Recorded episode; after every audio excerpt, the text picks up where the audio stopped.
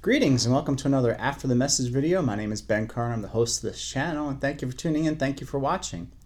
And today I want to talk to you about something that if you've spent some time around me, maybe in worship or at the church here, you've, uh, you've noticed this, um, that I tend to call the day that we're about to celebrate, we call it Resurrection Day, Resurrection Sunday. and I don't refer to it as, as Easter, but I, I keep that term uh, Resurrection Day or Resurrection Sunday. And um, it's, it's a preference, it's a personal preference of mine to, to call it that. Um, and, and I have some reasons for that. And the first one being um, that it really clearly defines who and what we're celebrating. We're celebrating our risen Lord and Savior Jesus Christ. That, that's who we're celebrating. Uh, we're celebrating his resurrection from the dead. What an amazing event. And, uh, and in celebrating that and marking that, making sure that's clear. But the second reason that I, I prefer to call it Resurrection Day is because of the, the origins, or I should say, maybe even the possible origins of the word Easter. Uh, most likely it comes from the German, and it's from the goddess of spring, um, Eostre. Um, is her name, Eostre. Um, and, and her symbol was actually, it's kind of interesting, her symbol was a symbol of a rabbit uh, to symbolize fertility. You know, when we talk about breeding like rabbits, um, they, they symbolize fertility. And this is why even today we see chicks and we see eggs and we see rabbits and all of those things um, around the celebration of spring because um, it really might date back to Eostre.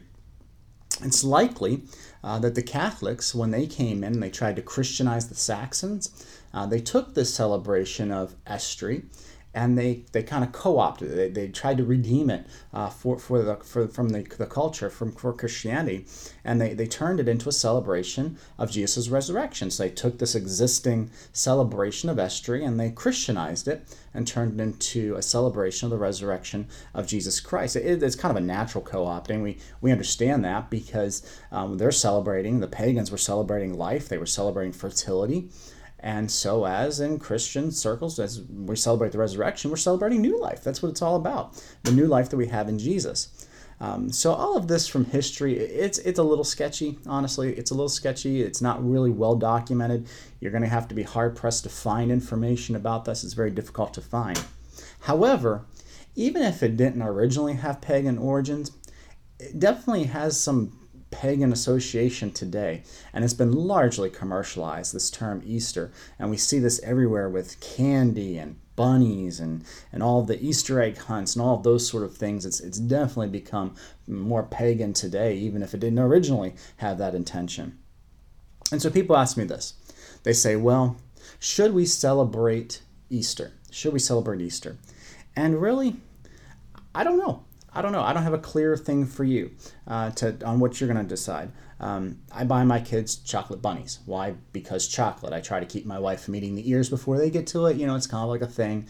Um, so we buy them that. We buy them new clothes because we want to symbolize the newness, the freshness. We want them to be excited about the day because it's a very important day. I mean, we're celebrating the resurrection of Jesus Christ. But I do. I buy them. I buy them chocolate bunnies and things. But what we try to do is not make it a, a big deal in the sense of this is what the day is all about. You get chocolate bunnies and new clothes. I mean, that's what we try uh, to to avoid. But I want to give you a verse that talks about this, and you're really going to have to make up mm, for your own uh, conscience, what your own conscience will allow. This is Romans chapter 14 and verse 5. Let me read it to you. It says, One person judges one day to be more important than another, someone else judges every day to be the same. Let one be fully convinced in his own mind. Whatever observes the day, observe it for the honor of the Lord. And that's really what this is about. Uh, if your conscience allows you to do it, hey, there's no problem with that. Uh, if your conscience doesn't allow you to do it, then, then don't do it. Uh, but the main point of all of this is to make Christ the center.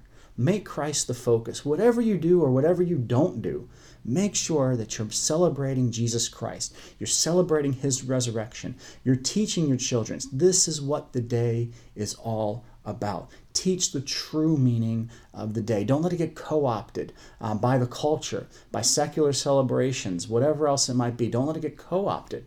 But celebrate the day. Celebrate our Lord and Savior Jesus Christ. Celebrate his resurrection and the new life that we have in him.